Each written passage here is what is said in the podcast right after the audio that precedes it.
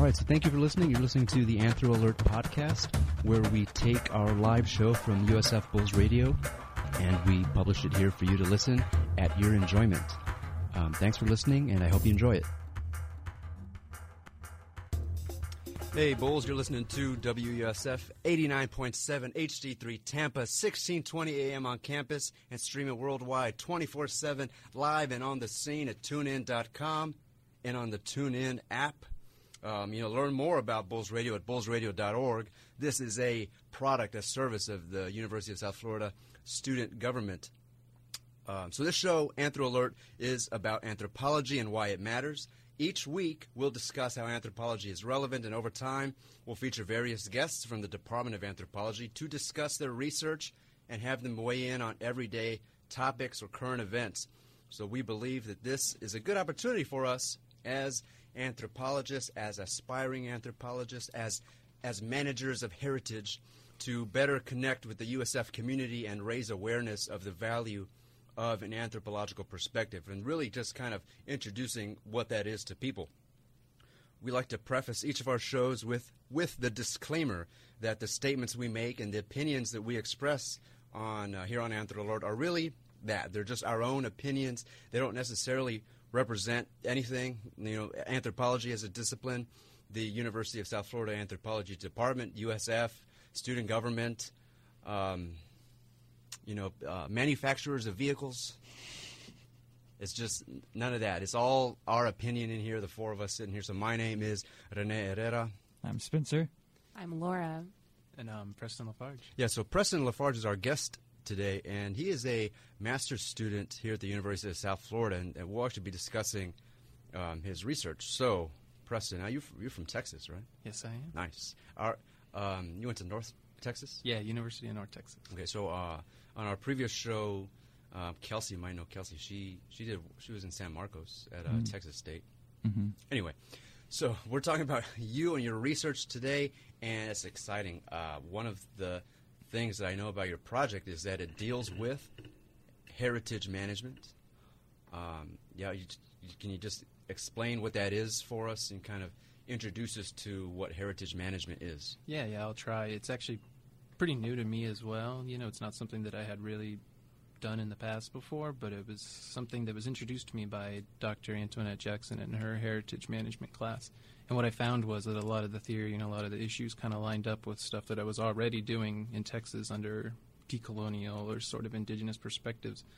But heritage management really deals with um, the management of heritage, so to speak. It's, it has an academic component, so it has its own kind of base of theory, of critical theories, but it also has a strong sort of capitalistic management side to it, right? It's, it's museums. It's the theory that museums use to say, hey, where should we spend our money? You know, where what should we acquire? So it it's not entirely anthropological and it's not entirely these other things. It's its own little field that I wanted to see if I could fit into it. Mm. And so, how are how are you using? Are you using some theories from heritage management in sort of your anthropological work, or how are you kind of merging these these two fields or fields of theory? Right, right. Well, heritage management, like I'd say, almost any social sort of anything that deals with people has kind of gone through this discursive turn, where they've had to realize that whatever they they were thinking was kind of colored by Enlightenment thinking and sort of modernity and things like that. And so in heritage management, it's gotten to a point where they've really they've realized that museums of the past and these things were projects of the nation state to establish their superiority over people, right? And so doing museums in the old way or doing these centers in the old way is unacceptable. And so you're really seeing museums kind of react to that and say, "Oh, we should not steal things from people and we should own up to our past and our future and really be critical of what, what our role is in society."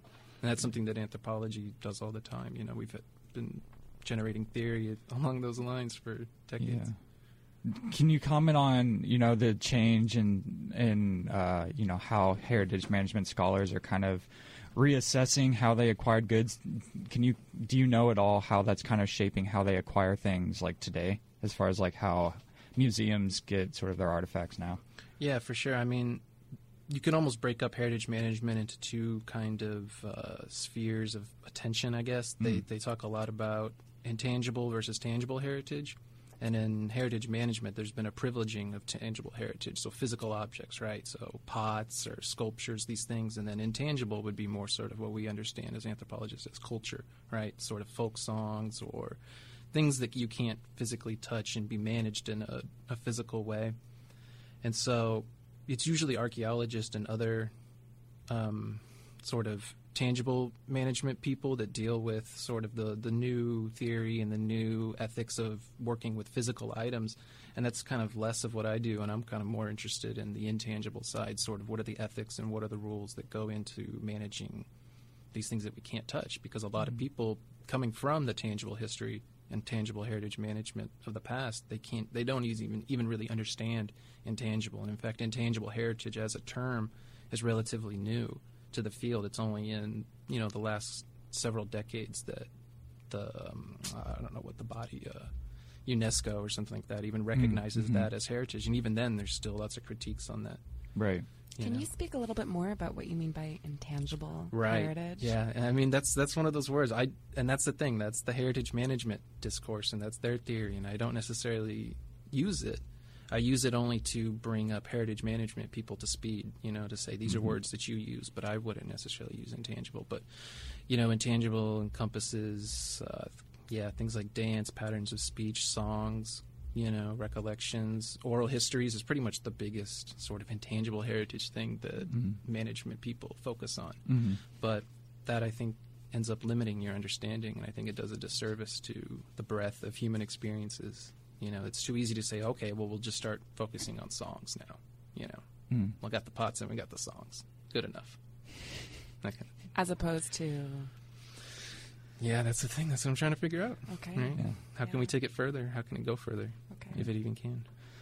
I think that's a good spot to take a quick music break, and then when we come back, maybe we can start trying to answer some of those questions. You can start explaining um, what exactly it is you're doing on your master's project. So stay tuned, everyone. You are listening to Anthro Alert on Bulls Radio, WUSF 89.7 HD3 Tampa, 6:20 a.m. on campus, and we are streaming worldwide at tunein.com and on the TuneIn app. You can learn more at bullsradio.org. Today we're speaking with Mr. Preston Lafarge, who's a master's student in our applied anthropology program here at USF. And we're talking about heritage management and heritage, heritage studies. Preston, could you talk about in this segment what your research is currently? Right.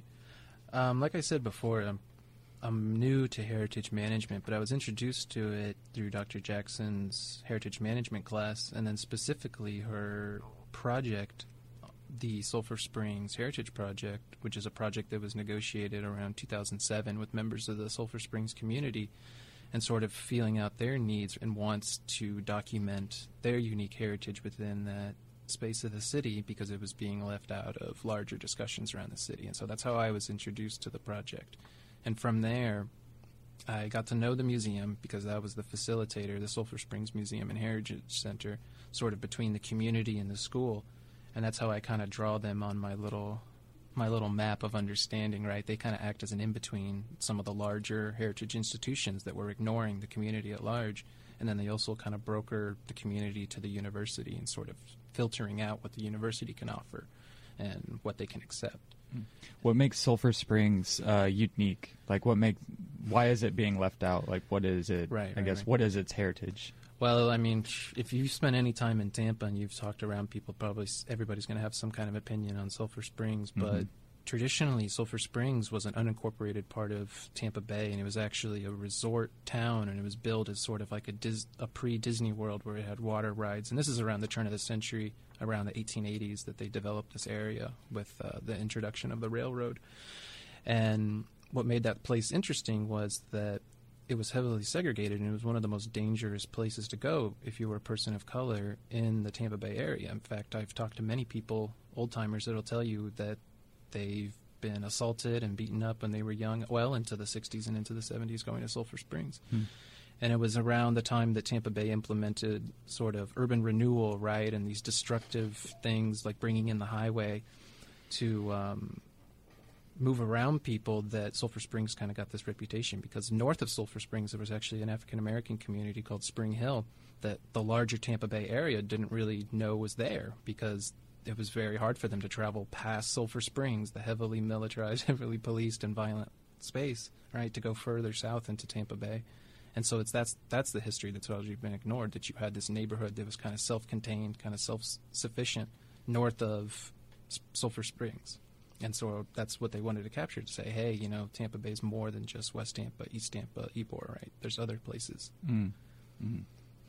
So, what is your? Um, I guess what are you doing for your project? Are you do you Right. work with like specific community members or with a museum there in Sulphur Springs? Right. Well, I really wanted to build off some of the stuff I was doing back in Texas that involved youth and sort of using these um, what are they called? These counter narratives, right? That that have been obscured by the powerful.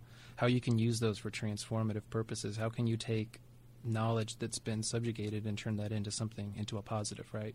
Because in Tampa, Sulphur Springs is seen as completely negative, and there's not, you know, there's nothing original to Sulphur Springs that's beneficial. I mean, that's completely wrong, right?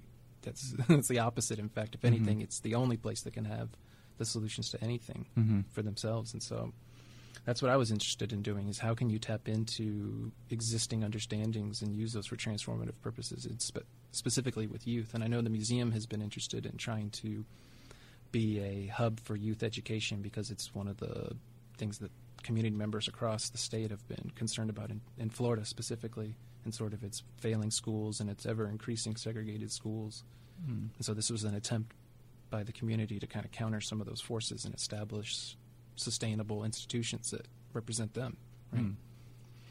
So I guess uh, on the the more academic side of things, you know, what kind of theories or methods are you using to construct, I guess, your ideas around you know merging anthropology and ethnography and, and critical management to to answer some of these questions? Right. Well, I really try to use decolonial and indigenous research methodologies the most because they basically kind of flip what most researchers traditionally do, where they put their own personal needs, the institutional needs, the organizational needs ahead of people. Whereas I'm saying that the people are the first that should be thought about, and not only just for their needs, but in protection, right? Because going back to the example of tangible heritage, it's pretty obvious to see the stealing of tangible items, right? That's an easy conversation for people to understand. It's like, yes, they stole those items.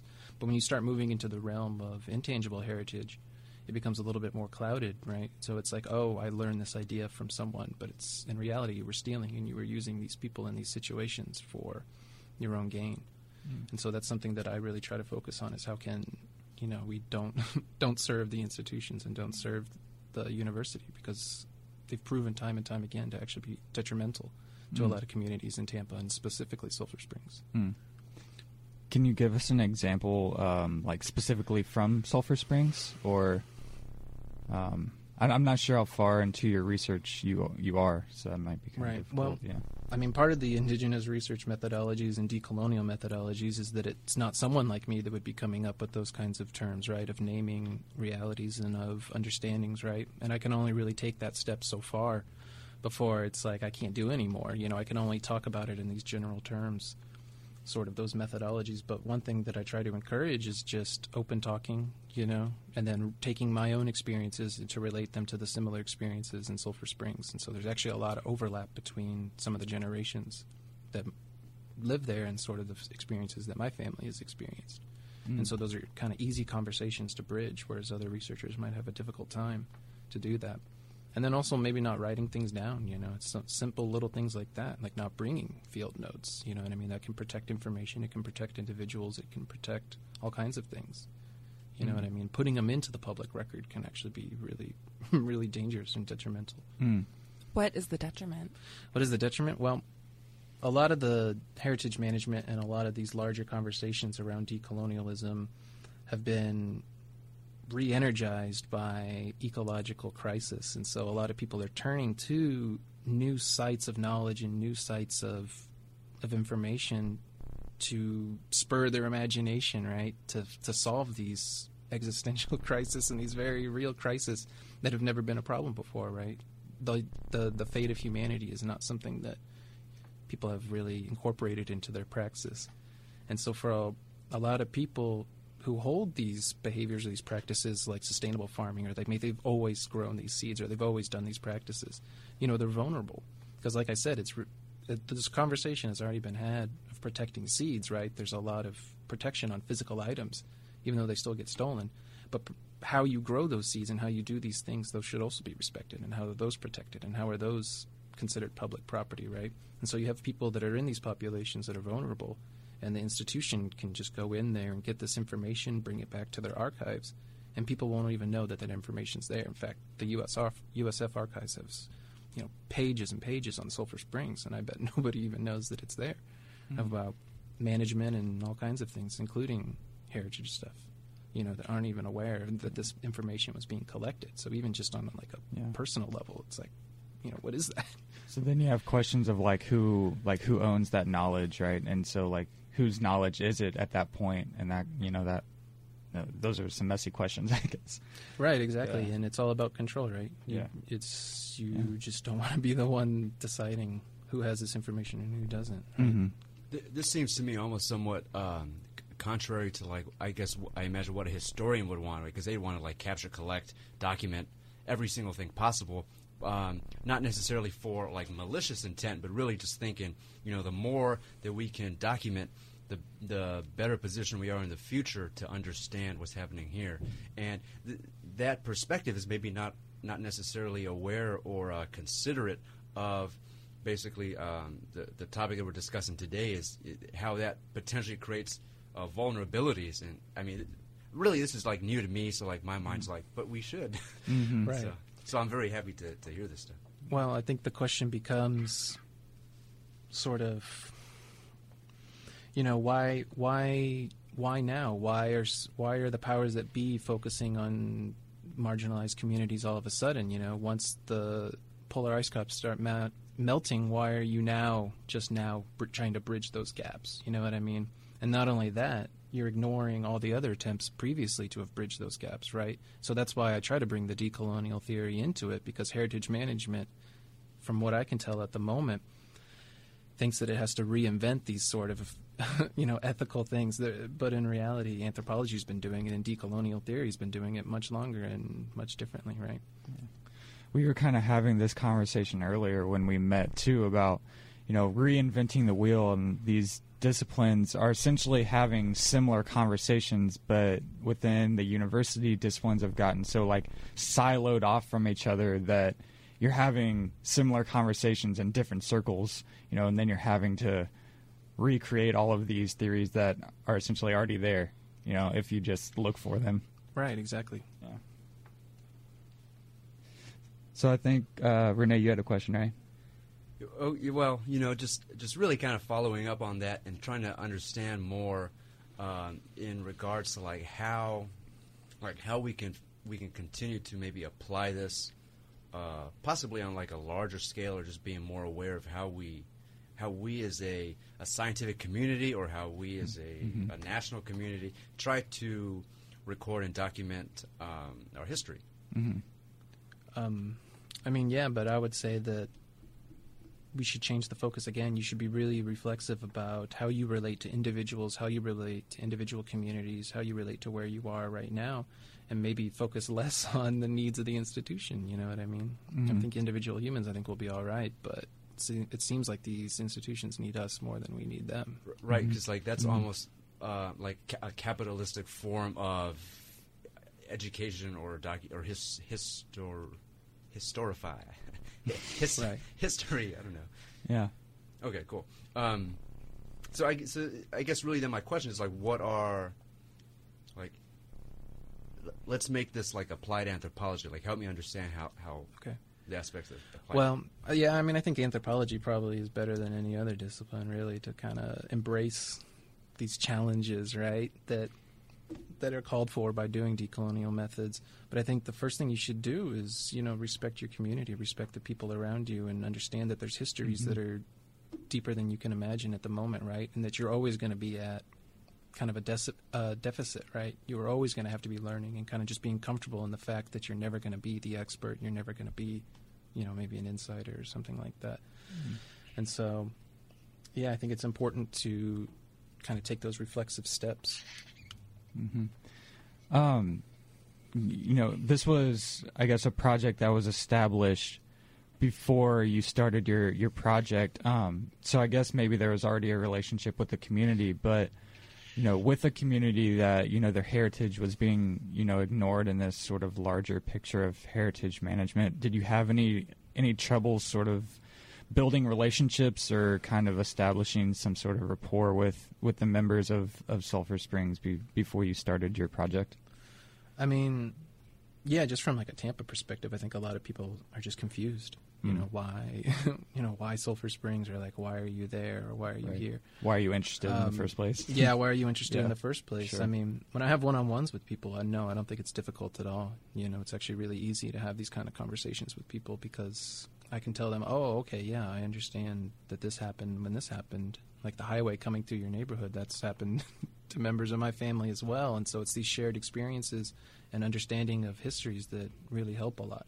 Because oftentimes you see researchers go in there and they don't even know the history. They don't even know the history of Tampa and sort of urban renewal and how much of that Mhm. still has an impact on the the city, right? Mm. And so just coming in there with this already given body of knowledge that a lot of people lack has been incredibly helpful. You know, I mean, I Mhm. don't know how other people could do it Mhm. other than just being completely ignorant and damaging. Yeah, right. So I guess having you have a way to like link and, and relate through through this knowledge of the history that you guys Right, share well, with the community. I come from Texas, and it, yeah. I was in high school during the Librotraficantes, right? So because of the Tucson school system banning Mexican American heritage, we people were literally driving books into the city, right, to hand them out. Mhm. And it was in 2016 that the only book that was proposed to the Texas uh, Mexican American heritage curriculum had a passage about how Mexicans didn't know how to put in a full day's work and that they needed Anglos to teach them to not take naps and to do these sorts of things. And Mm. it's like there was no other book put up. And this is 2016. Mhm. And that's because they didn't even allow curriculum to be developed, right? Mhm. So I'm a grad student and this is going on back in Texas. And so the realities of these issues are very real to me and they're very felt. You know, Yeah. they're very personal. Yeah, so I was living in Arizona at that time, and man, disappointed. I mean, like you know, yeah, I, ju- I, I ju- Arizona, you, you keep keep on trying, man, you'll get there. Yeah, it's it's hard to it's hard to just kind of fathom in my mind that things like this are still going on in like 2016, right? Like we're still having these issues that, uh, yeah, I, I just can't grapple with them in my in my mind sometimes. You're gonna have to grapple with Uh, it. yeah, right. I guess so. We're gonna have to use these these methods to sort of break down, you know, and start trying to answer these questions and find some solutions. Well, I mean, that's what I'm saying. It seems like Yeah.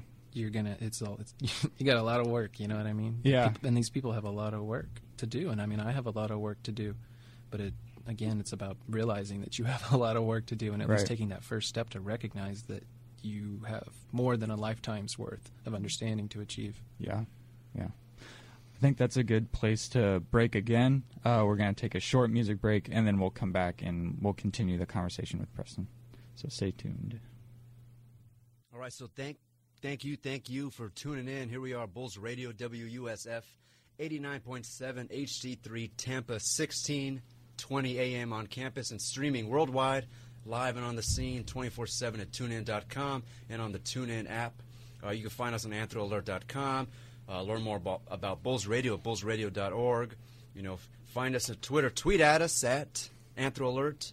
Uh, send us a text message 802-552-4487. You know, you can give us a call here at the, at the station 813-974-9285. We have many opportunities for you to get in touch with us as well as ask questions if you want if you have a question for Preston uh, about his about his methods um, and his research. So, uh, yeah, we're going to get back into the conversation. Preston, I wanted to ask you if you could speak about what the main concerns of the folks you're working with around Sulphur Springs are in terms of heritage, in terms of what stories they want to be told, and together with that, um, what what are the major obstacles to to those stories getting told? Well, first, I don't want to ever position myself as an authority on you know the the the lived experiences of people in Sulphur Springs, and also to problematize this idea of it as a cohesive community that, Sure. that necessarily has you know an awareness of directions. But from from what people have talked to me about, you know, it's going to depend on your generation.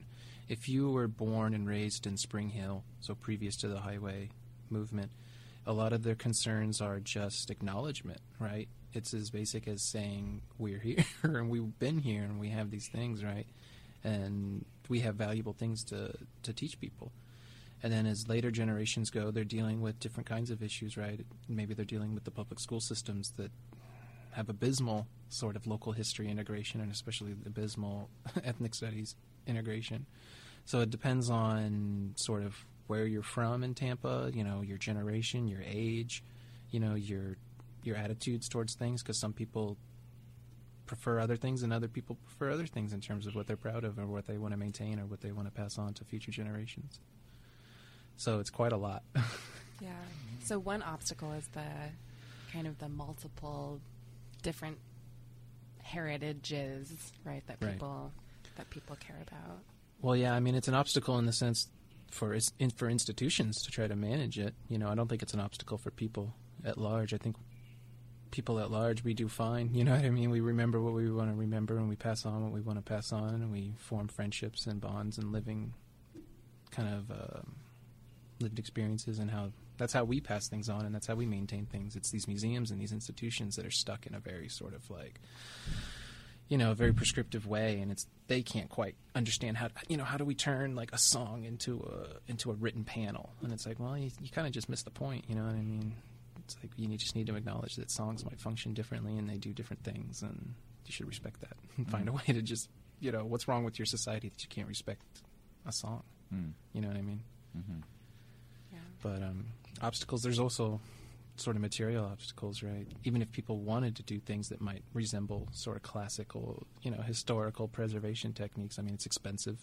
You know, it's expensive to record things. It's expensive to maintain things. It's expensive to make videos. You know, it's expensive to write things down. It takes time.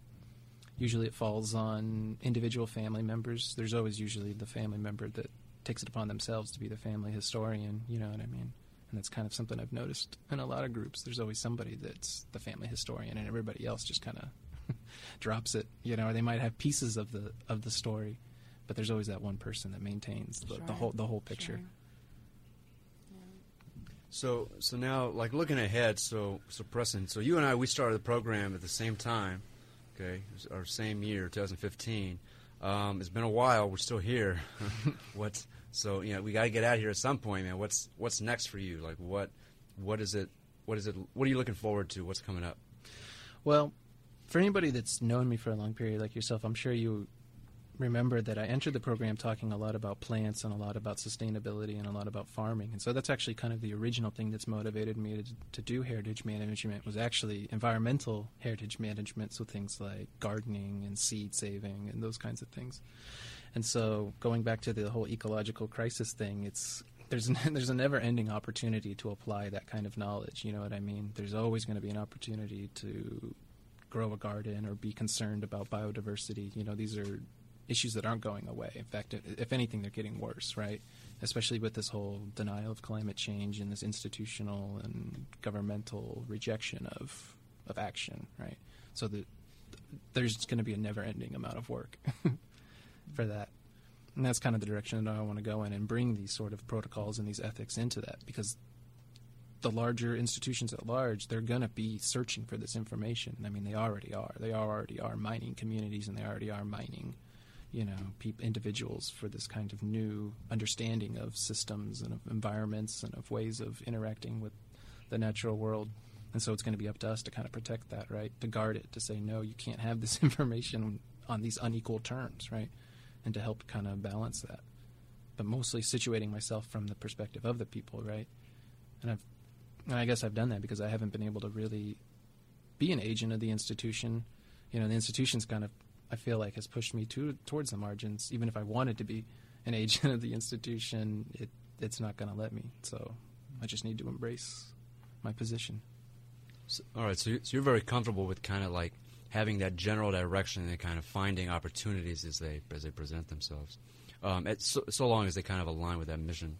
Yeah, I mean, I, I have personal connections in Texas that are doing this kind of work. There's a lot of environmental um, regeneration work that's going on to bring back bio uh, bioregions in Texas. There's a lot of stuff that's going on with uh, sustainable landscaping.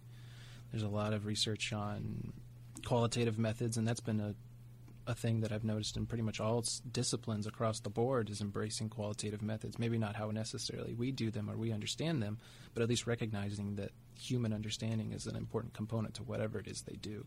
You know what I mean? You see it a lot in biology, you see it a lot in chemistry, you see it a lot in sort of the hard fields, engineering. You know, they're realizing that they can't just spend that defense contract money Right. anymore, and that you have to deal with issues that are gonna affect humans, like hurricanes. Yeah, matter of fact, I was just uh, I was talking to Sp- Spencer about this earlier today. I was looking at um, just different like job job descriptions, and one of them was um, uh, really emphasized, and it was uh, like atypical of what what you would kind of expect. But it, it was um, they were looking.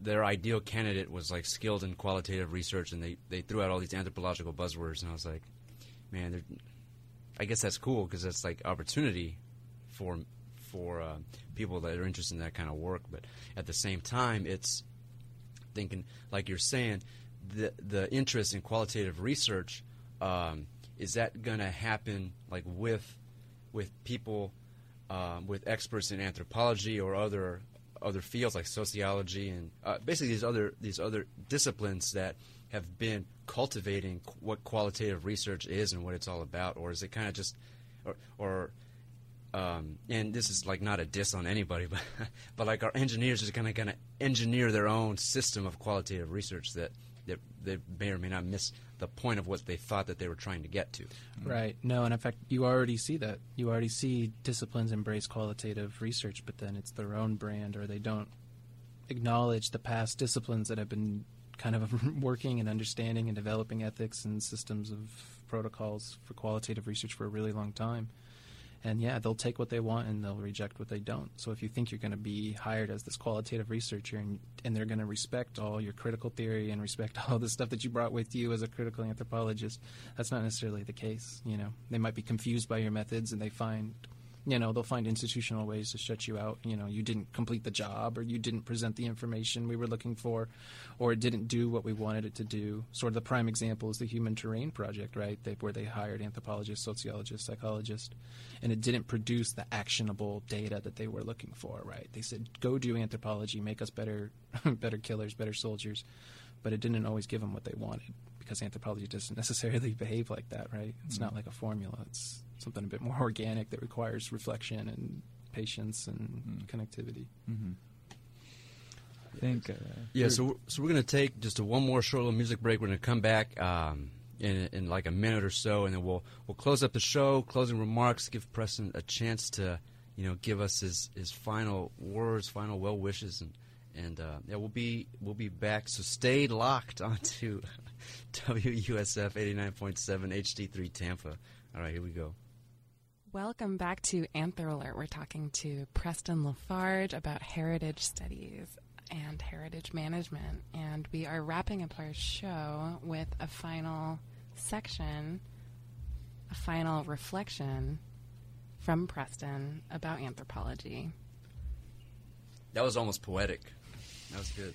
So yeah, man. So just kind of give us the rundown. You know, uh, what's wh- what's the the key message that you, that you think that we should take away from our conversation this past hour, um, and also kind of kind of illustrate for us like why.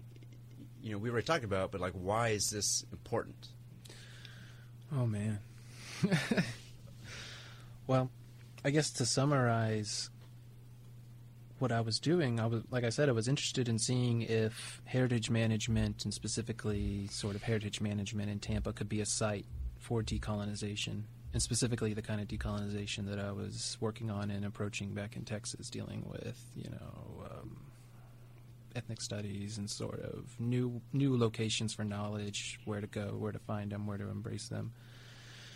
And yeah, and then coming up from that, being not so sure if heritage management or museums or these institutions are always ready to deal with the implications of what they want, right? So they want to incorporate the voices of people and they want to incorporate new knowledges, but you know, it's getting hot out there. You know what I mean? It's getting it's getting tough. It's getting less and less likely that people are going to be smiling when you invite them in. You know what I mean? Mm. In fact, the, the time to do that was centuries ago, but here we are. So, I guess as a summary or advice, you know, if you're not on the side of the people, you better get on it and figure out what you what you're doing. You know, what are you doing on this earth, and what are you doing right now? Yeah. Because, you know, don't be on the wrong side of history, right? Mm. That's Man, my I- advice. Man, I think we should just like cut the show right there. That was awesome. Yeah, that was good. That was that was a really good takeaway. Um, yeah, so uh, thank you, you know, uh, Preston, for for you taking some time coming on to the show, telling yeah, thanks us for having me. Telling us about you know, the the important work that you're doing, and um, especially kind of helping helping people like me understand that um, you know there there are multiple perspectives to to history and heritage management, and uh, it's important to really reflect on how complex that really is, and and um, I mean, you know, I I do the show. I've been doing the show for a little bit, and I learn I learn something every single time. And uh, yeah, this this was a good one. Uh, I certainly do appreciate you coming on and and uh, enlightening me. Oh, thanks because, for having me. Man, that's big time. Yeah, had a good time. Um, all right, so that's the show for this week. Again, you know, find us on anthroalert.com. We, we got videos on YouTube. We got um, audio on anthroalert.com. It's through Tumblr, so it's not the best quality, but hey, you know, one day we'll we'll get it up there. And um, of course, you know, connect with us on Twitter at anthroalert. Um, otherwise, you know, on anthroalert.com, that's where we'll be. So that's the show for today. We'll see you all next next week when you tune in at 2 p.m. Eastern Standard Time, and then again at 3 Eastern Standard Time uh, on TuneIn.com and on the TuneIn app. Again, thanks everybody. This was Bulls Radio, Anthro Alert. Next time, next week. See ya.